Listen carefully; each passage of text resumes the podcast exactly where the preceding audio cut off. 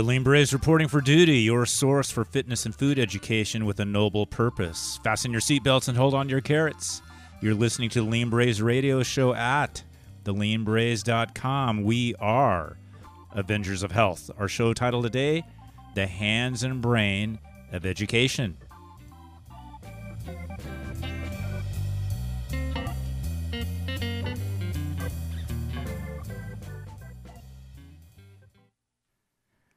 Okay, welcome to Raise. I'm Ron Jones with Angelique Chiavari, and she's in uh, Missouri. She's a special education teacher, and we've been having a lot of chit chat back and forth over the years about children and education, whether it's uh, private education, uh, charter school education, public school education, homeschool education. The title of our show today is The Hands and Brain of Education. We're going to talk a lot about the hands and how they relate to the brain and learning. So, Angelique, I'm so happy to have you on with me today. Thank you so much, Ron. I am so excited. Um, this is such a huge topic that most people have, don't realize, don't even know what to look for. And I'm so excited to get to be here and talk with you about this today. Oh well, thank you. And I've I've actually learned a lot from you over the years as you've seen what I'm working on, and you're one of the people that will write me um, kind of off off record and say, hey, you know, if you looked at this or you know this also relates to that, and so I'm I'm just amazed with your your experience and you know you've been around education a long time. I wanted to. I think what first kind of got us together talking was um, when I started doing post on the hands and the mm-hmm. emphasis on on young children. So we're talking about uh, TK kindergarten using their hands in the classroom not just as a way to hold their pencil better, but as a way to actually develop their brain and and therefore their ability to learn all subjects. So as a special education teacher, can you can you talk about that whether it's historical or or from a neurology standpoint and let let people know and help them understand how important it is for us to have this discussion on the importance of hand training for the brain. Yes, absolutely. And I will. I'll try to be concise because I could probably give a three-hour seminar. Oh yeah, um, it's, it's deep. so, so one of my trainings that it, things that I've trained in is um, reflex integration. Right. And I specifically trained in the Russian school of reflex integration. The the Russians originally identified reflexes and spent a long time um, studying their effects and how they're related to um, not just protection but learning and mental health, emotional health. So one of the things they found, they identified a reflex called Babkin palmomental, and it's the connection between the hands and the mouth. Mm-hmm. And we have uh, lots of kiddos that struggle with writing. Oh and yeah. Usually, what our teachers will first identify is they're not holding the pencil correctly or their handwriting is awful. Right. And there could be there's different things involved there. I can look at a handwriting sample and tell you from the handwriting sample if it's a visual issue, if it's a fine motor issue, or if there's something else going on, maybe as deep as the reflexes. Hmm. And to give a little bit of background, uh, reflexes, you know, we're all kind of familiar with going to the doctor and they they don't do it much anymore, but everybody's familiar with the little triangle shaped mallet that they would right, tap right. under the knee. Yeah. And you're, or if you fall, you throw your hands out, or you touch something hot and you pull your hand back really quickly, and you're not even really thinking about it because the response is coming from the brainstem. Right. Well, there's a lot of reflexes in the body, and they serve two purposes. One, protection. Mm-hmm. That's what we're all familiar with. Mm-hmm. But the other purpose is to actually bring on a cascade of neurological development. And here in the West, we don't really let kids develop their reflexes. Um, you know, we're not letting them go out and take risks. We're not letting them um, jump from high things. And when they're little, when they're babies, we don't let them put things in their mouths. Mm-hmm. And that is the Babkin palmomental reflex. They, that's how they learn about things is by putting things in their mouth. And mm. there's actually receptors in the roof of the mouth um, that they learn about different textures and shapes and things like that. And then as they uh, get a little older and they're sitting up, they start bringing food in their mouth and feeding themselves. And very often, because we try to be very clean here in the West, we're feeding them with a spoon or a a fork whether feeding the little baby food, or we get up into um, little small chunks of food or whatever. Right. That that is inhibiting them from developing their Babkin palmomental reflex. So. Um, so what so, you're you know, saying, the- what you're saying then is that they're they're actually they should be able to learn through their mouth. Is that that is essentially? What, wow, this is fascinating because a lot of this I haven't heard before. I know it is. It is. I was reading through my notes uh, before we talked, and I just got all fired up again. I'm a big nerd about this stuff, but it's it's. I see it so often. I get so many calls that the the main complaint is handwriting, Mhm. and then the deeper we get into it, there's a lot more going on because um, everything is so interconnected. There's in our nervous system. There's built-in multiple fail safes. If there's a problem here, we'll reroute and deal with it over here yeah.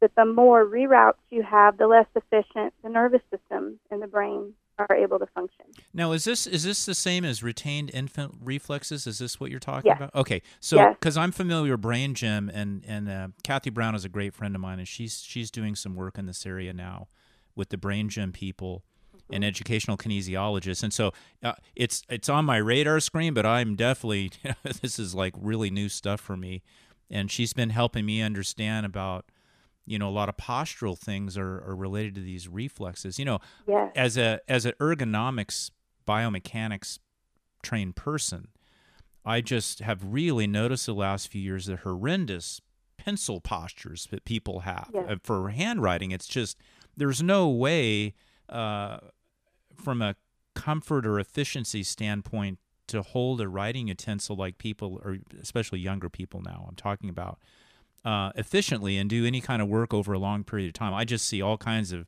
you know, ergonomic pain issues coming out of that. Now, I don't think we teach penmanship and and the the, Right. the hand posture. I, I I in my way of thinking, it's just because we're not teaching a lot of things about movement and handwriting may be one of them. But you're saying there's more to it than just here's how yeah, to hold it a goes pencil. back.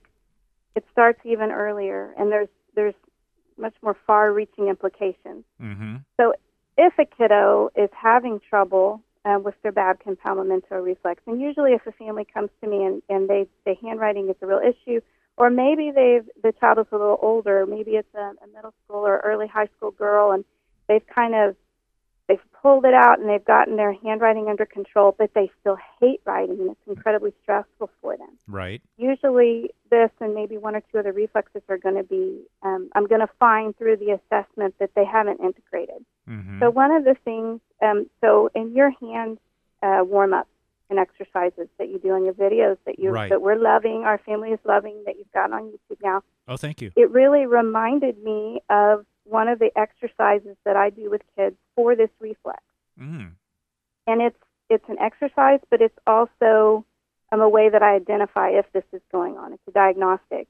So I have them um, doing different things with their fingers and extending, you know, one finger and then another, and and then uh, they put their um, their thumb and their first finger together and move them back and forth. But all of the time, and they usually will tell me this is hard. Maybe their eyes will even water or their face will flush Right. but I'm looking at their mouth because it's a neurological connection between their hand and their mouth. I'm watching for a tongue thrust or even their lips. They'll press their lips together, or maybe their lips will come in and out. I watch parents write checks um, or fill out paperwork, and I see their mouths moving. And I'll say, Your This is Babkin re- complemento has not integrated. this is there's an- fascinating. wow. Oh, I know it's it's amazing. So there's an old saying. Um, I'm from Oklahoma originally, and all my people are are from the South. Mm-hmm. I don't know if you've heard this, but you got to hold your mouth right. You got to hold it just right to to get a screw on or something small what you're trying to do with your hands, and it's difficult, and it's got to be just right. And they've always said you got to hold your mouth right. That's Well, really interesting. I've never heard of they that didn't. before. Yeah, they didn't know where they where that was coming from. They just intuitively picked up on this connection.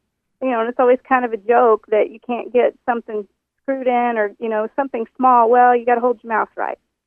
Well, So- I, I have worked in oral posture and oral health with the kids in terms of nasal breathing versus mouth breathing because there's a whole history of that and how, you know, the Native Americans I read used to make fun of the Westerners because they, they breathe with their, they called them black mouths or something like that because they breathe with their mouths open.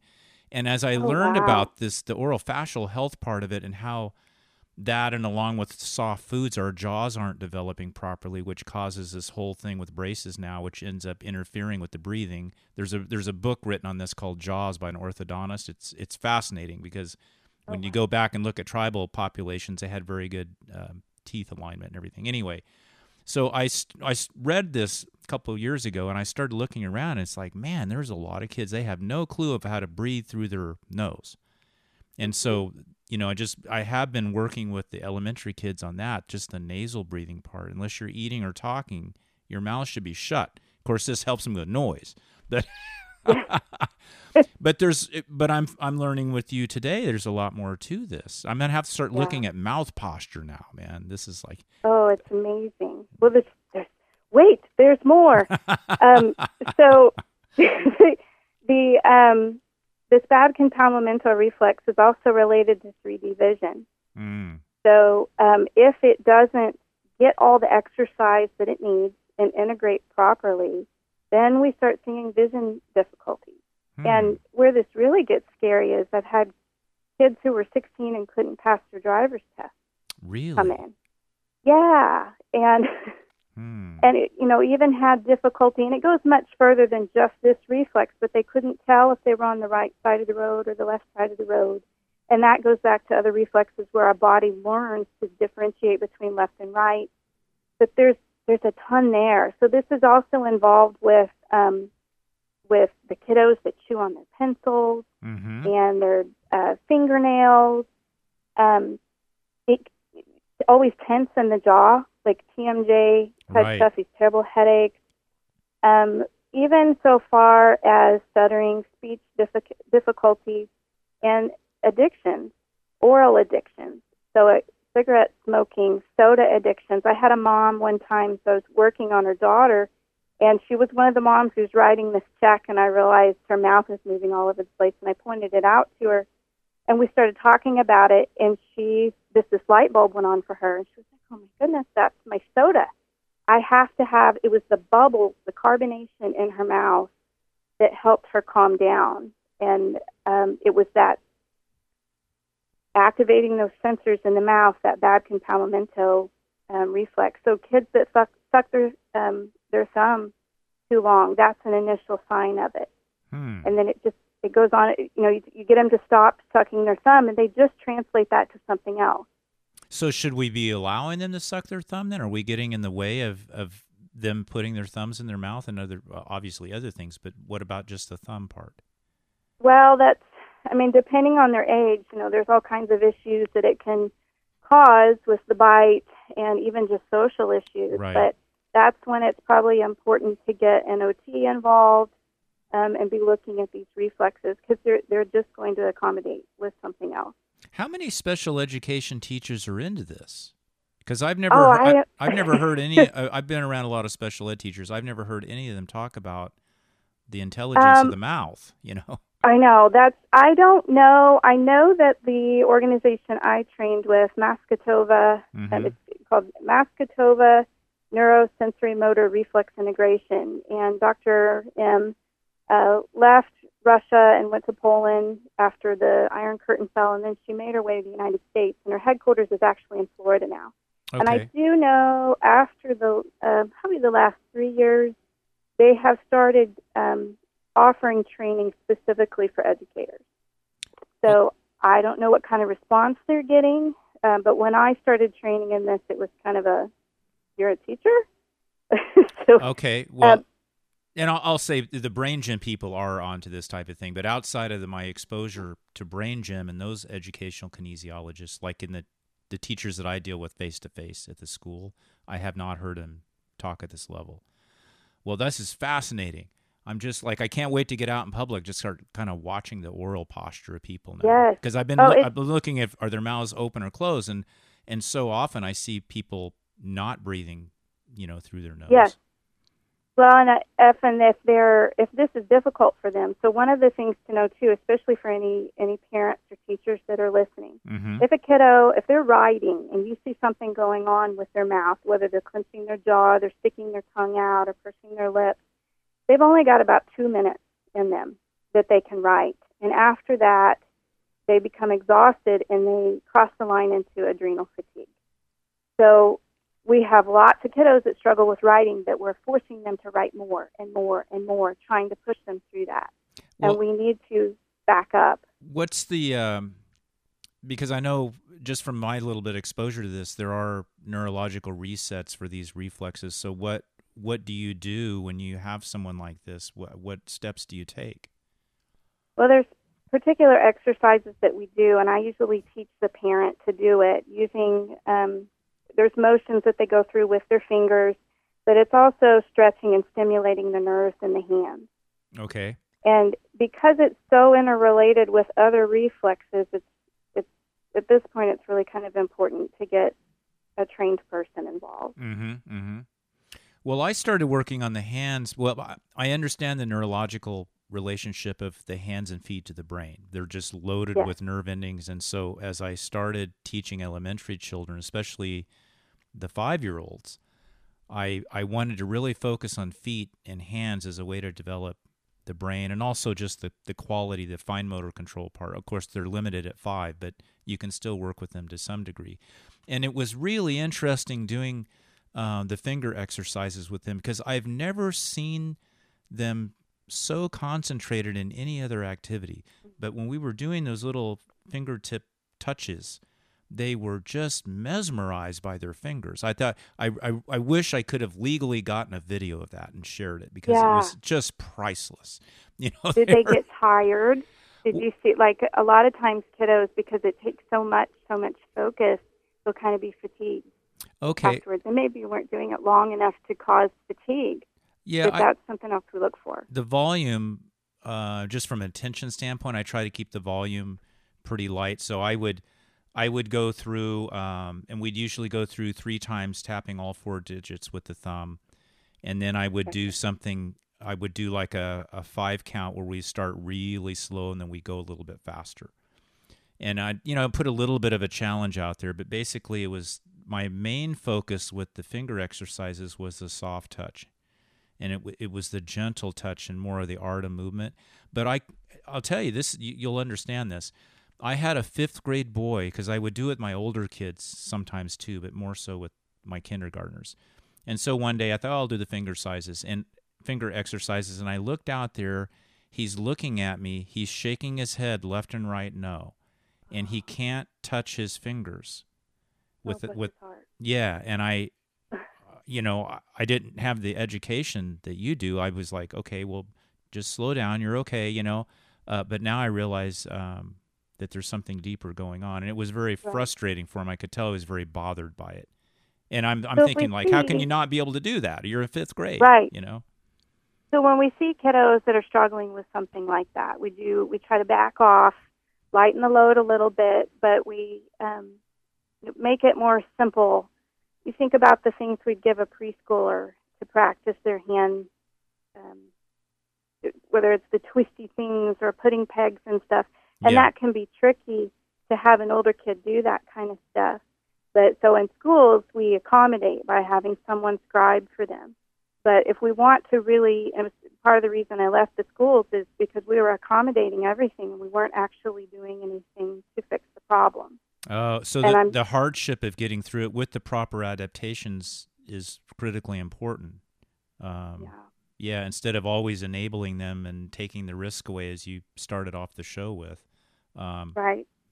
But man, it's it is tricky because there's all these requirements and these things that you have to get through right. in the curriculum, and being able to take that that load off, um, so that they can have the time to focus on dealing with this issue, hmm. is is real tricky. And so that's why I most of the time I'm just seeing parents that are bringing me um, kiddos after school or the homeschool population. I have a huge homeschool population. Yeah and yeah. or even private school, but it's they can't get to it or they have difficulty getting to it um, during the school day or even knowing what to do.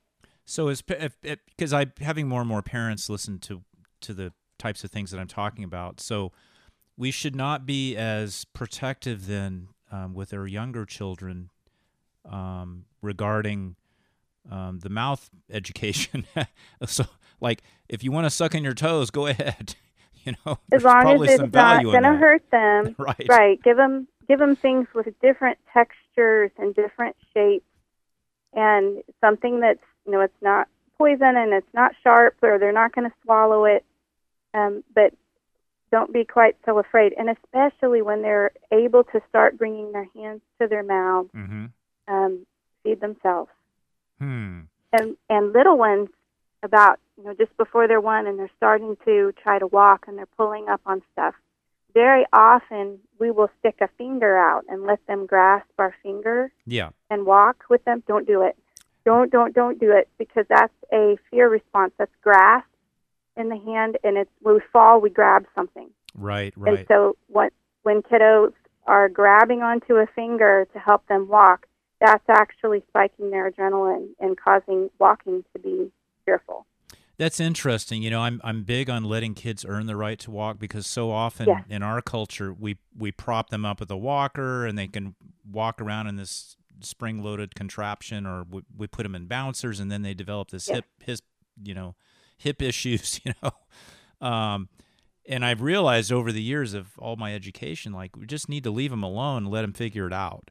You know, without Yes, rushing them to walk. Let them crawl around. Let them, you know, topple over a few times. That's they're developing their vestibular system for balance too. Their inner ears, and you know, there, there's a whole Absolutely. process to this. And I think that the, the more we try to get in the way, the worse it gets. You know, Absolutely. one of the things So I the, go ahead. go ahead. the, well, I was going to say for the the kiddos that are are in this and they need to be writing and it's really stressful. What you can do is, if possible, get them on their belly because it takes so much to be able to coordinate sitting up in a chair. Right. um, if it's possible for them to lay on their stomach, uh, to do the writing that has to be done, great. Um, you know, there's certainly accommodations like voice to text, but um, adding balance, like the balance cushions, we love those. Mm-hmm. Even some older boys have really liked standing on a balance board and holding a clipboard Interesting. writing. Well, let's talk. when you stimulate the cerebellum, um, it increases focus and attention. Interesting. Let's talk about um, uh, postures when working, because this is one of my areas of research. I don't know how much you've looked into that side of what I've done with school furniture. Oh yes, But- that was actually what made the fireworks go off for me. Is I had, had seen a video you put out about posture and sitting at the desk and working, and I was, oh, that is it. Yes, it's all. Have you read uh, Dwight Harmon's study from 1949? No. I'll, I'll send it to you. This was a guy Okay. who studied, uh, he was in Texas. He studied 160,000 children over nine years with 14 agencies involved. So this is a massive. Can you imagine, like, doing a study like that today? I mean, I, I don't even know if we could pull it off. But anyway, a massive study looking at basically classroom ergonomics and it was intense. I mean i've read some really intense neuroscience and biomechanics and exercise physiology um, you know journal articles and things of that nature but this is probably the most intense report that i've ever read in my life. And so they were highly advanced but they they looked at not only desktop angles which we know about 22 degrees is the optimal reading and writing angle and there's a whole thing of this parents if you're listening you haven't heard of this before. I mean i we could do a whole nother uh, a show just on how you sit at a desk and why it's important to have a slope top. But when you have a flat top it causes the children to basically rotate the paper and paper and kind of hike up the shoulder on the writing side. And they can develop like kind of a wrapped warped uh, posture and they'll actually carry that through in walking when they get up from the desk and anyway, so they looked at desktop angles. They looked at types of desks that were adjustable. They looked at uh, windows and where the windows were placed and how natural sunlight came through the windows and what type of glass was used and what kind of paint was used. Was it flat, matte, satin? What color was the paint? What what kind of ceiling tiles were there? What kind of indoor lighting was there? Uh, what type of light bulbs were used? I mean, this thing was it was intense and we're basically not using any of it. and what they did is they they related the ergonomics, the facility health side of the classroom directly back to health issues in the child. And this got into wow. dental hygiene, it got into visual health, it got into learning. I mean, it was it was absolutely stunning. And now you take wow. that and you look at what we're doing today and as one of my mentors highlighted years ago to me, he goes, you know, your child moves uh, your your child starts to move worse the first day they go to school. I'm like, well, what do you mean by that? Because they have PE, and he goes, no, it's how they sit the children at school. Once they put them in a flat desk, and they ask them to sit or mandate they sit for hours a day without a proper ergonomic setup, the children start deforming their bodies. And it's very difficult to learn if you're in pain. Well, you can tell if you if the child's legs are hanging off the chair and they're not even touching the floor because the chair height doesn't suit their leg length. They're not at a proper desktop angle. It's painful to read and write. You know, so I think this gets into some of your areas as well. I'll, have, I'll hook this, uh, I'll hook that link up for that paper to the show, along with a couple other links that you can send me about um, education backgrounds for you. But what do you think of that on your background? That is amazing. And I know when I was in uh, graduate school, there was some research going on, but it was very specific to uh, colors on the walls. Mm-hmm. And now, where now the research is more, you know, are we are we overdoing our classrooms? Are they are they too fussy and it's distracting? Yes, we need to kind of pare some things down. But there's it is so interrelated. There's so much going on. It's such a massive amount of sensory information that kids take in, all of us take in. Um, and having to, if we get overwhelmed, if these kiddos are getting overwhelmed in the classroom and they're not set up ideally, or especially where posture is concerned, then mm-hmm. we can't expect um, ideal performance. And there's, you know, we've spent so much money trying to teach our teachers to teach better. And there's just a lot more to it. This is fascinating. Is, isn't it? Isn't it fascinating that just just the simple fact that a lot of our children now are in a classroom that's a portable trailer that might not even have more than one window or any windows in it. That alone can be severely affecting their learning ability. And then what type of air are they getting? Is it always recirculated air or is it fresh air? Um, yeah, this report is really interesting. I mean, it was very, very intense, but I got a lot out of it, even though there was a lot I, I couldn't comprehend. Uh, you'll get more out of it than me because of your background, but it's worth looking at, and people will people will refer to the report on the visual side of health now. Uh, mm-hmm. Optometry still talks a lot about that uh, report. If you kind of dig into it and you Google it, you'll see optometrists discussing it, behavioral optometrists, but you won't see education people discussing it, and, unless maybe they're listening to this show, because it's just. It, but it was one of the things that got uh, given to me by one of my mentors in education a long time ago, and it's it's like, man, this we have so many opportunities, and and as as with the kids come out of a lockdown situation, and then they're going back into a school that um, doesn't have the right kind of lighting and windows and, and there's so there's it's very complicated you know there's yeah. a, definitely a lot of room for improvement so uh, but the, the good news is there there is hope there is so much that we can do to improve the situation it's not um, like I was talking about in graduate school, the research that was going on, it seemed very hopeless at the time because we didn't know, we knew there were these issues, but we didn't know what was causing them or how to fix them. But we really do. We just need to, to connect people, the right people with this information. Yeah. And there's a couple links that I'll add too on the equipment side of this related to what we just discussed because there was an airline pilot who had a daughter that had a reading issue. And he got into Harmon's research years ago and he started manufacturing these um, these they're called slant boards and they're little plexiglass yeah. boards that are colored and I don't know if you're aware of those, but Yes, we have them. Yeah, you can slip them They're into your fantastic. backpack. It's it's got the 22 23 degree angle you can read and write in them and and so those are a nice add-on that you can take into the classroom put up on your flat top desk and kind of correct that and then also the disco sit pads they look like an mm-hmm. exercise pad but you basically sit them on the chair and it allows your legs to kind of waterfall off the edge. And I know the ADHD kids sometimes do much better when they're on a like a stability ball or a, a squishy pad because they can move a little bit. But from a postural aspect, if you're sitting with your your legs and torso in what's close to a 90 degree angle, which is how most people sit today, it actually compresses your organs. It flattens out your lumbar curve. It's not good for your your ability to bear weight with gravity. And they they were writing about this in the mid 1800s. And, wow. and and so the ideal sitting posture, parents, is about 60 degrees, which is if you look at an equestrian that knows how to ride properly, that's the angle that they use on top of the horse.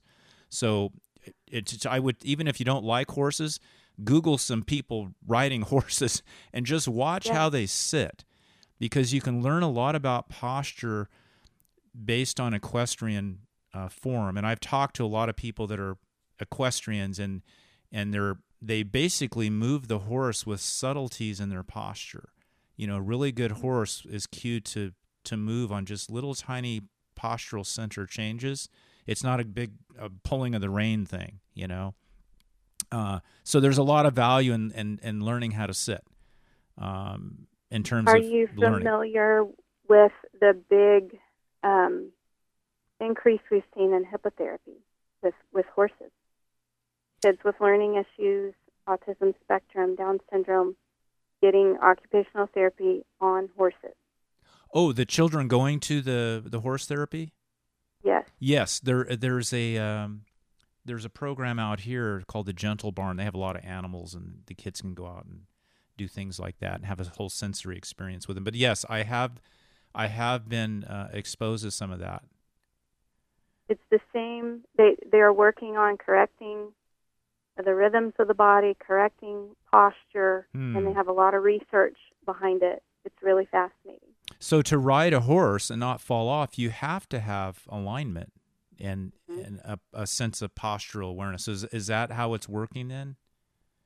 Yes, and it has to do. There's, I know there's something about the belly button going in a figure eight when you're riding um, the horse, and what that does um, in the brain. Really? But I really don't know a lot. But it's yeah, it, it has a lot to do. So, if, like if we were walking correctly, mm-hmm. so you spend a lot of time teaching people how to walk. Right. It's just so important.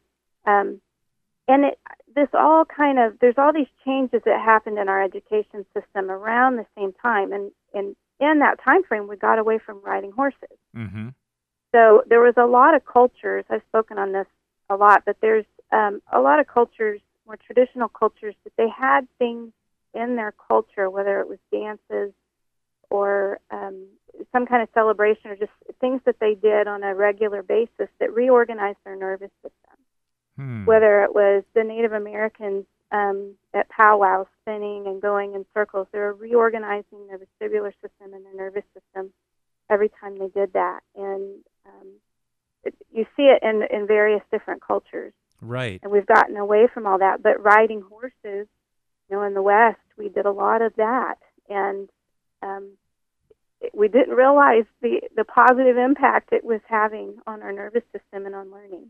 That is absolutely fascinating. So the the figure eight really got on my radar there because I work so much in in cross lateral patterns, and this comes out of you know the brain gym people are always talking about figure eights and cross lateral moving across the midline, and in in movement, what I'm chasing is circular figure eight and spiral movements. That's really where the action is. If you look at the traditional fitness approach, it's very linear. It's straight push pull, you know, left right. But, you know, if you go back in the history of movement, great movement, the art of movement is going to be circular spiral figure eight. Whether you're looking at martial arts, high level martial arts skills, it's not just a straight punch. It's always got, you know, uh, a cross lateral, you know, circular type pattern to it most often. So that's interesting that the horse, the belly button would make a figure eight. But I wonder, I wonder in the walking uh, gait, what is happening to that center of our body and what kind of motion the navel would make. I'm very fascinated by this now. There's probably some research out there. Yeah. I know when I went through uh, the reflex training, they talked about really because the West has had so much impact around the world that for to find a people group that um, their reflexes are all functioning the way they were designed to, you really have to kind of go to the Himalayas.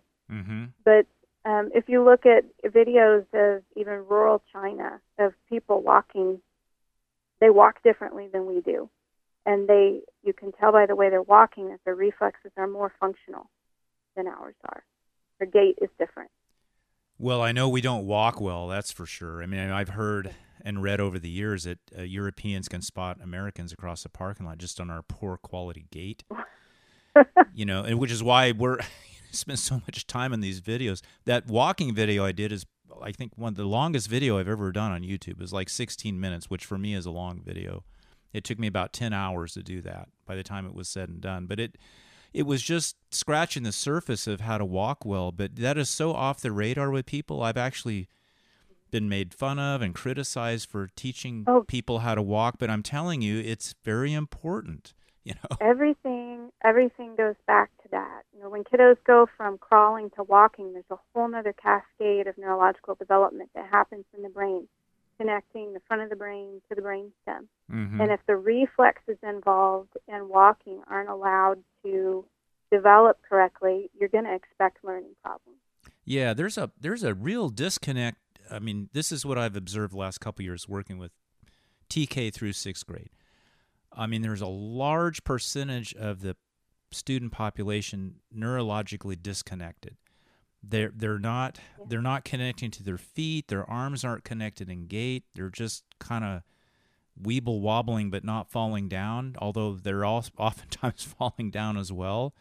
And now I'm thinking back to Carla Hannaford, who is a neuroscience a PhD who does work with Brain Gym, and I saw her do a presentation at University of La Verne one time, and, and uh, for graduate students, and I was invited. One of my friends is a professor down there, and and in her presentation, she started spinning around, and she must have spun around like five minutes straight, and then when she stopped, she was perfectly still. I mean, I was getting dizzy just watching her, you know, and and she's years older than I am. I'm like, I couldn't do that for like 30 seconds without probably vomiting, you know. But she must have been working on that that recalibration that you were talking about, that resetting of, uh, you know. And you think about whether it's capoeira and martial arts or or Native American Yeah. ceremonies, they did a lot of spinning type movements. You know, this Yeah. is really interesting. It was there. The knowledge was there intuitively, and we got away from it. But the good news is we can bring it back. Well, you know, and this kind of brings us into classical um, education in general. Now, I I'm known for classical PE methods, um, and I guess in a bumper sticker way of explaining that to people, there are certain things we did in physical education that worked really well, and I can Yeah. tell by looking looking at things over the decades and even going back to ancient Greece. There's just certain things that work well that should not be removed from the curriculum. We don't always have to try to reinvent the wheel. And as I look at what PE has become, it, it's like we're not even close to the quality that we used to have even in the 1960s. And so, one of the things that came out of all this research was a real emphasis on using the hand skills in order to develop the brain and the child's ability to learn all subjects.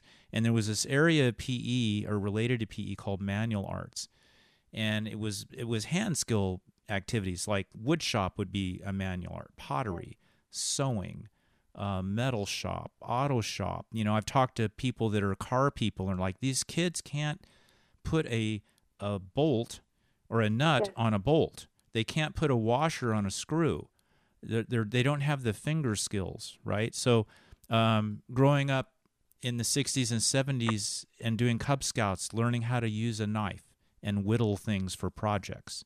And now we're afraid for the child to hold a knife, you know? Yes. And- but so there's just a lot of really simple things like that that need to go back into the curriculum, at least on the physical side. Uh, you know, probably all subjects there's things that would be similar, but on the physical physical side, I I I really worked in the quality movement through the hands and the feet because I knew Yeah. from history and also the neuroscience work that I've done that's critically important. Um, so yes, there's some things we can do today that I mean they don't require a lot of funds. I mean, right? It's it's not a money thing. It really isn't. I mean, if you look at the equipment that I use in PE or for fitness training, it's pennies on the dollar compared to high tech. It's very analog, and we don't really need a lot of capital invested into this. We need a different philosophy, you know, and a, a little bit of a, a rear view mirror in history and the wisdom that can help us move forward properly. Yes, absolutely. Well, in I, classical education, the, one of our in the organization we educate with, um, one of our mottos is, is stick in the sand. Is if what? You have is what? Stick in the sand. Stick if in the you sand. have a stick mm-hmm. and some sand, you can you can educate your children. Hmm. Keep it simple. Yes. Hmm. Well, we've talked about some pretty intense things today, but also some very simple solutions. You know, we can. I mean, I can, even if I don't have a disco sit pad, which costs about twenty five bucks, I can change how I sit in a poorly designed chair. I can sit myself up and kind of scoot up to the edge and and basically make sure my knees are lower than my hips, and I can put a little more lumbar curve into my spine. And if you're trying to grasp this when you listen to the show, go go to a wall, hold on to the wall with one hand if you're worried about balancing, and raise one knee up and put uh, the other hand that's not on the wall on your low back. And feel the low cur- curve in your back when both feet are on the ground. And as you raise your knee higher you'll feel the curve flatten in your low back. And when you get up to about 80 or 90 degrees your low back is typically pretty flat and so we want to maintain the natural curve in the spine. And, and in equestrian, they have a natural curve in the spine at about 60 degree hip angle. So there's simple things. Once you know the education and you know what's behind it, it it's a simple change. You know, it doesn't require any money or very little money to make those changes. But I will put uh, some links up for the equipment and also the Harmon study uh, when we post the show. And then if you could send me a couple of those links that you think are important for people to explore, that would be awesome. Absolutely, love to. Do you have anything else to add as we close here? I don't think so. This is I'm sure this is probably a little overwhelming for some people, but just don't give up. There's so much more out there. Please keep digging. Yeah, I think first people need to ask questions. You know, I don't I Yeah. I've one of my mentors says, "I like you because you ask good questions." And I, a lot of times I don't have the answers. But I know enough to start asking questions. And so the questions as a parent of 3 children, two of which are still in uh, grade school, I would ask you to start asking questions about what does your child's classroom look like? You know, where are the windows? Do they have any natural light at all? You know, what what's the what's the desk situation? Um, I can almost guarantee you they're flat, right? But there's a whole uh, one of the videos we did a long time ago with Doug Orchard, the filmmaker. Um, it was on the history of posture in schools. I'll put that video link up on this podcast show because people need to watch that. It's only a few minutes long, but we actually went into a historical museum school up by Sacramento, and um, we interviewed the the docent there um, about the history of school desk. It was fascinating. You know, there, there's just Yes. it's and and we had some vintage uh, footage from the 1920s about posture in schools and and how they you know taught kids foot fitness and made footprints at, you know with an ink pad and then they compared the the shape of their feet pre and post after the training and they developed the the whole the, the the biomechanics of their feet and the neurology of their feet completely change over the course of the school year because they emphasize uh, the posture of the feet and training the feet. I mean, there's there's just so much that we used to do, and so there's a lot of opportunities um, to put that on your radar and start asking questions, and that's a start, right? We want to encourage Yes. people to this is our this is our beginning, and keep paying attention and keep watching, and we'll keep working on it. Thanks so much. This has been uh, just a fascinating show for me, and it's opened up a lot of doors. Oh, you're so welcome, and thank you for all you're doing. I mean, it's just the, video you just referenced was the first one I saw for you that made the Ah, the fireworks go off in my head, and, I've been pushing your work out to anybody that will listen because you get it. You've you've got the dots connected, and it's hopeful and it's exciting and it's something parents can take and actually do something with. Well, that's great. I know um, a lot of the homeschool parents are, are picking up on it and they're they're looking for a more classical approach. So they, they seem to be liking that. And I'll say this in the way out of the show. I've had uh, a handful of uh, younger men in the last couple weeks contact me that are in undergraduate and they're starting to understand like there there's something else going on that we're not being taught in school and they've they've reached out for my help in some classical PE type things to to write their thesis on or whatever. So I think I think the wheels are turning and, and people are looking to make changes and we we're in a, a period of history here in June 2020 where we do need to make some changes. There's a lot of opportunities. Yes. Okay. Absolutely. All right. I'll be talking to you again soon. Thanks so much, Angelique. Okay. Thanks, Ron. You've been listening to the Lean Braves radio show at theleanbraves.com. Until next time, keep moving for noble purpose. No excuses.